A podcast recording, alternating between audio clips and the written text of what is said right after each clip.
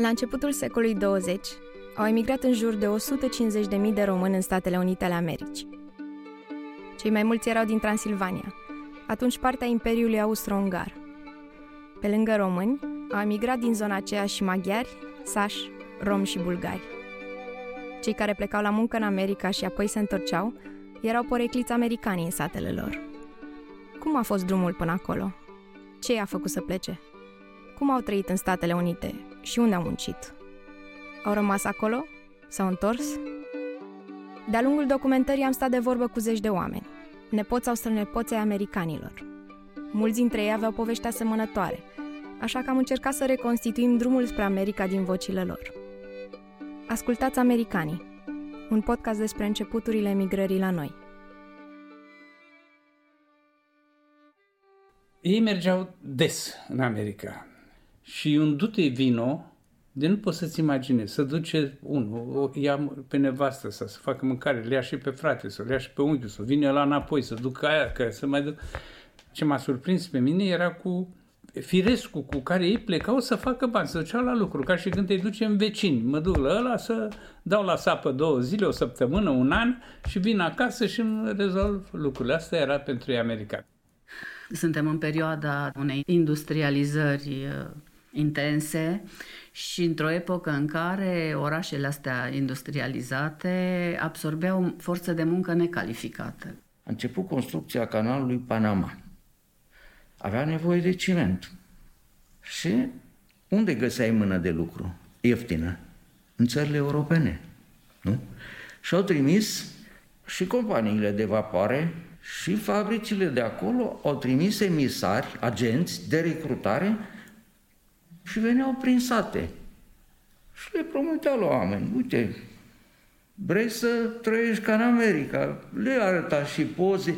Ei, dacă a venit la bunicul meu o fotografie, arăta și la ăla și la ăla. Bă, hai să mă duc și eu. Și așa s-au plecat. Au plecat foarte, foarte, foarte mulți.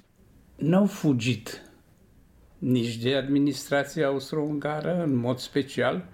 Cu cât se apropia problema războiului, tinerii își dau seama și unii dintre ei pleacă cu gândul să nu îi prindă războiul aici. Au fugit să facă bani. S-au dus să câștige bani. Că mulți, când plecau în America, zice, mă duc la banca Sebeșana, zice, și iau împrumut, le dădea împrumut, garanta cu casa sau cu terenuri.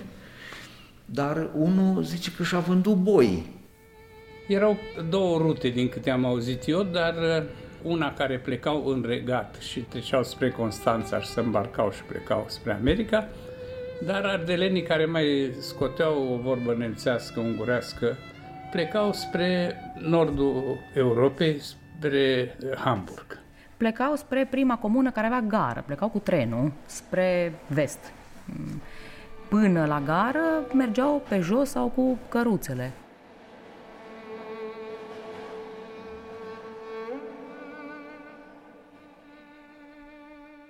Drumul nu a fost unul așa direct, gata, mă iau și plec în America, a fost cu strâns de bani, în sensul că au plecat la un moment dat în Galați, unde au lucrat ca muncitor din asta, treia să ridice buștenii care veneau pe siret. Cu asta s-a ocupat câteva luni de zile, până au strâns o sumă de bani, după care s-au întors înapoi acasă, în sat, și își plănuiește să meargă de la Budapesta prima dată. Muncind din fermă în fermă. Din oraș în oraș, din localitate în localitate, după care, după mai bine de 1 an și ceva, ajunge la Hamburg. Unde, tot așa, încă nu erau banii strânși de bilet și lucrează în port, în Hamburg, ca hamal. Din Hamburg, 3 săptămâni făceau cu vaporul. Pe drum a prins o epidemie de holeră pe navă. Au murit jumătate din pasageri. Și eu am tot drumul cât a fost, am dormit pe saci și am spăgat cărbun și am ajuns în America. Și când s-a dus prima oară, erau în cală, aveau bilet de clasa 3-a. Mai ieșeau deasupra pe așa și întrebau: dom'le, dar de ce s-o fi oprit vaporul aici, în mijlocul oceanului? Marinarii, ca să râdă de ei, Zice, băi băieți, aici este un pic de pantă. Să dă locul ăsta cam la deal așa. Bă, voi sunteți vânjoși, trebuie să ne dăm jos, mă, să-l ajutăm un pic să scăpăm de... Și ei credeau, dar ei râdeau de el. Orice emigrant care a intrat, stătea într-o carantină, era cercetat, era urmărit, era controlat medical, nu mai vrea să ia numai oameni sănătoși, buni de lucru. Pe mulți îi respingeau, sau care erau bolnavi, sau așa, sau bețivi. Și zice, ne-a dat drumul. Zic, dar cum te-ai descurcat în America? Și păi aveam bilet. De cum aveai bilet? Și aveam un bilet, zice, cu unul de la noi din Galați, suburbia Făgărașului, pe care scria numele lui și adresa. Zice, și mergeam și când vedeam câte un om mai de treabă așa, dădeam cu cotul în el și îi arătam biletul și ăla îmi făcea semn să mă duc înainte, până l-am găsit. Ajungem în Boston și... Unul din primele lucruri care făceau, se duceau la un fotograf și făcea poza și trimitea poza și zice, mamă, uite-mă. Și din Boston merge undeva în Dakota de Nord. El a lucrat... chiar în căile ferate. Și o stat acolo undeva între 2 și 3 ani. Îmi povestea cum aveau gardă, adică aveau gardă de corp care să-i păzească în timp ce lucrau la căile ferate și erau atacuri din când în când, dar unor oameni cu piele de culoare închisă sau roșiatică sau așa, deci e foarte clar că erau indieni. Mi-a spus că era mai bine decât la Anina, dar nu mult mai bine. Nu mult mai bine. Nu a prea văzut soarele în America. În anul 1904 lucram în fabrica de fier în Alliance, Ohio, o turnătorie de oțel numită Steel York Company. În iarna anului de sus am încetat fabrica din funcționare și toată lumea stătea fără lucru, dar eu și cu ferarul cu care eu lucram, numit Rudy, lucram întins, cârpiam la fiare, rupte și sparte. Era foarte greu, știind fără lucru, căci prin țara aceea nu era bodea proste, nici milă, nici pomană. Acolo în țara bună, dacă muncești, ești om bun și ești plăcut de toți. Dacă nu-ți place lucru, nu good man. Pe american mi-a spus că nu-i interesa naționalitatea, ci când angajau pe cineva, spuneau, arată mâinile. Și dacă mâinile erau suficient de bătătorite și de... cu forță musculară, era suficient pentru ei. În 1905 am părăsit fabrica și m-am dus la un drum de fier numit Lecture. Lucram cu o plată de $1.25 pe zi, plată destul de mică, dar nu era horopială. Lucram în taină. Când mergeam să construim într-un loc, acolo erau făcute șoselele, dar întâi erau făcute toate canalizările, toată apa, toată povestea asta și într-un câmp erau niște șosele, străzile erau făcute. Și noi spuneam, te construim în zona asta, nu știu câte clădiri înalte. Zice, și atunci ni se dădea nouă un teren pe care ne construiam întâi noi un oraș al nostru. Deci sus aveau camerele, jos aveau prânzitorul. Așa spuneau ei la sufragerie. Și în prânzitorul era o masă lungă, cu scaune și acolo încau. Le punea și pachet, la care plăteau unii... ceva în plus. Așa. Da. Când luau banii, veneau, plăteau la bortaș și atunci el, bortașul, dau un butoi de bere. Că luau bani. Sau, de exemplu, mai dădea, era vaca și vițelul. Știți ce era vaca și vițelul? Vaca era o halbă de bere și vițelul era un par mic de 50 de grame, nu da, 100 sau 200 de whisky. Și vițelul îi spuneau la whisky. Dar când terminam de construit, trebuia să lăsăm câmpul gol, cum l-am găsit și... curățam tot, dădeam foc la case, la tot ce era, că erau un fel de barăci din lemn făcute și plecam în altă parte. Ilasco. Foarte mulți au murit acolo. De ce? Era carieră de piatră, se folosea trotil pentru să spargi roca. Așa trăiește în Statele Unite vreo 10 ani de zile. Munciseră un număr de ani, 5, 10, 15 ani, timp pe care câștigaseră niște bani cu care, într-adevăr, puteau să-și cumpere nu bilete de clasa 3-a cu care plecaseră inițial, unde erau cele mai vitrege condiții, ci clasa a doua, deja aveau un alt statut social și material, aparțineau deja unei alte pături sociale. După care se întoarce acasă, se duc la gară să-l aștepte cu căruța, era sâmbătă după masă, lumea pe laiță la poartă și el vine în față și când ajunge în fața porții, el era îmbrăcat nemțește, cu pălărie tare, rotundă, cu pantofi lustruiți și coboară și ia pe maică sa de pe laiță și intră în curte. Și pe bancă rămân șonerii mei. Și zice, mă, ăsta nu mai știe nimic, nu mai știe românește, nu a zis nimic, nici nu s-a uitat la noi. Alții, ba da, mă, o zis ceva, dar n-am înțeles eu ce zice. Și tot așa, vreme de 20 de minute, cele două tabere comentează ce e cu Simion, dacă e bun sau dacă s-a înstrăinat. Și el iese din curte, îmbrăcat în hainele lui de țăran, cu șerpar și cu bocanci și cu șireturile desfăcute. Asta mi s-a părut foarte frumos. Se apropie de bancă și zice, nu, mă, faceți-mi și mie loc, că acum sunt lejer. Când s-a întors din America, a venit cu 10 geamantane de lucruri bune, de haine, de stofă, de...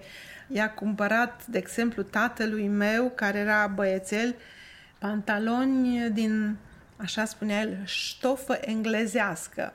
Și erau pantaloni lungi. Și în sat se purtau pantaloni scurți. Și tata mi-a spus, eu nu umblu cu pantaloni ăștia urâți din America și bunica mea a trebuit să-i taie pantalonii aia de stofă englezească și să-i facă pantaloni scurți ca să fie după norma satului. A trebuit să mă despart de prietenele mele ca să plec în România, în satul natal al părinților mei, unde aveam să merg la școală după voința părinților, care țineau mult să învăț românește. Ajunsă într-un sat mic, lipsit de orice frumusețe a orașului, a fost o mare schimbare. Toate îmi păreau caragioase, locuințele, îmbrăcămintea și obiceiurile țăranilor îmi păreau curioase. Însă, copil fiind, n-am ținut seama prea mult de toate astea. Repede m-am împrietenit cu totul. Mi-am găsit noi prietene de joc și mă simțeam bine ca și când aș fi trăit tot timpul în mijlocul lor. În primii ani după întoarcerea din America, au cumpărat pământ. Bunica cumpăra. Asta era ideea din Fofeldea și bănuiesc în toate satele românești. Cea mai bună investiție e pământul. Pământ pentru populație rurală însemna totul. Pământul îți permitea ca să treci, pământul îți permitea ca să te dezvolți, pământul îți permitea ca să-ți crești copii, pământul îți permitea ca să îi trimiți la școli. Deci la fel cum se spun, un atelier este pentru un meșteșugar, pentru un țăran, pământul reprezenta cel mai mare patrimoniu pe care poți să-l ai. Au plecat la America în portul național. Cămăși albe, cioreci, unii mai vopseau cu scoarță de aren, dar unii mergeau așa, cu pălării, cu desagi, că n-aveau cufere. Dar se spune că uneori americanii mai redau de ei, dădeau cu pietri, cu zăpadă și pe urmă i-a zis, bă, nu mai lăsați mă hainele astea. Cu astea vă duceți duminica la biserică. Și le puneau acolo în cufărul lor și mergeau duminica la biserică. Că se duceau, era biserică românească, acolo unde au fost. Au venit total schimbați de acolo, să știți. Să-ți cumperi gramofon, să-ți cumperi scule, ce-ți trebuie, pentru că s-au gândit batoze. Pe urmă, venind acasă și-a cumpărat o presă de ulei, făcea ulei. din sâmburi de bostan. Deci au văzut ceva acolo. Unul și-a făcut atelier foto. Ideea nu era din start să plecăm văzând cu ochii și să părăsim, nu, țara, nu.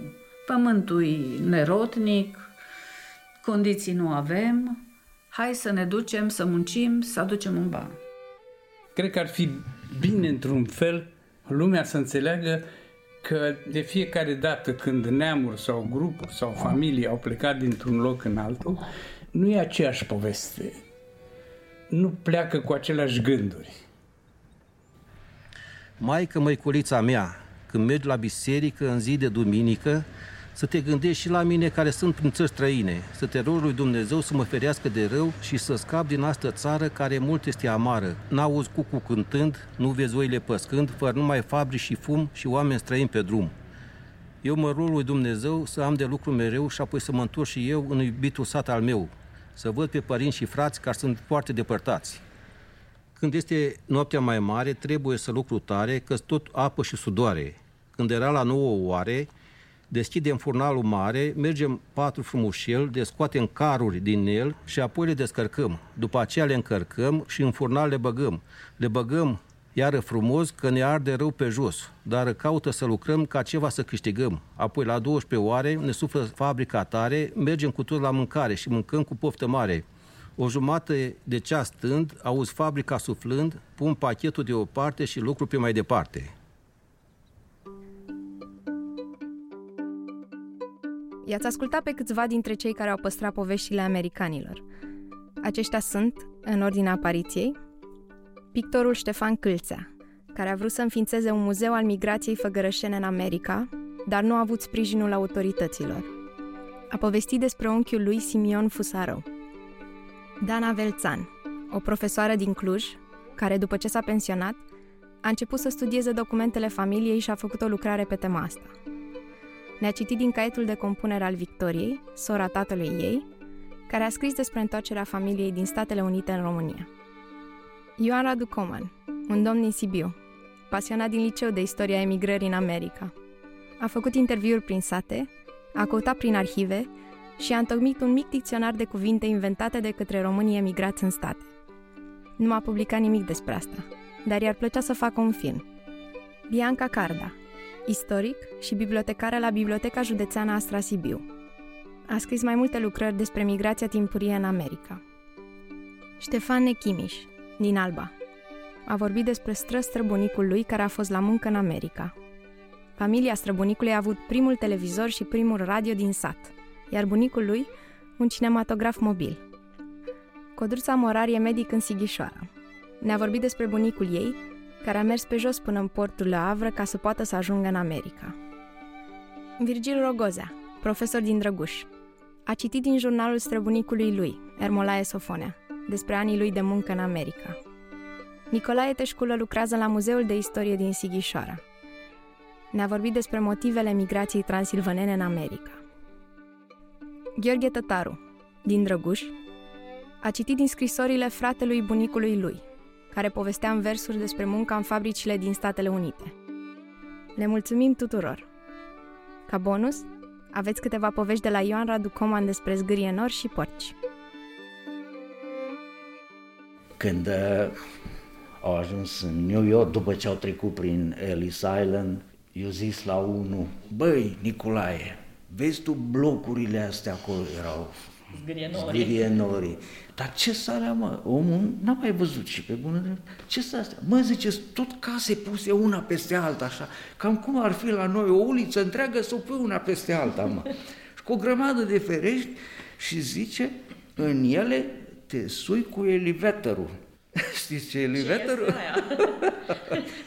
Elevatorul, liftul. Dacă vrei să mergi la cineva, te sui cu elevatorul. Zice, dar ce e elevator, mă? Mă, elevatorul ăsta e așa, e ca o cușcă de câine, dar o țără mai mare. Și te bagi în ea și zice, te trage cu lanțul, cum tragi tu găleata din fântână. Ce analogii făceau. Da. Da. Eu țin minte, aveam un vecin care a fost la Chicago, la calea ferată, și bătrânul avea cazan de rachiu. Deci au început afaceri, tot ce a văzut acolo Și nu, se mai îmbăta și soția lui, bă, mai lasă-le. Dar el, shut up, shut up, Maria, shut up. Nu spunea mai tacă-ți gura. Shut up, Maria, shut up. Altul iară povestește, nu, scrie acasă, scrie o scrisoare, zice, acolo la bord avem tot ce ne trebuie, zice, mâncare, zice, ca aici ați face zupă de găină, cum vorbeau ei, cu tăieței și zice, apoi duminica, zice, stăm în porci și bem bere și povestim. Și asta, femeia, mă, ce dracu, mă, voi v-ați stricat de cam, mă, stați la porci, acolo, porciul fiind de veranda. Deci era rongleza. Acum el a scris porci cum se scrie, cum se pronunță, nu cum...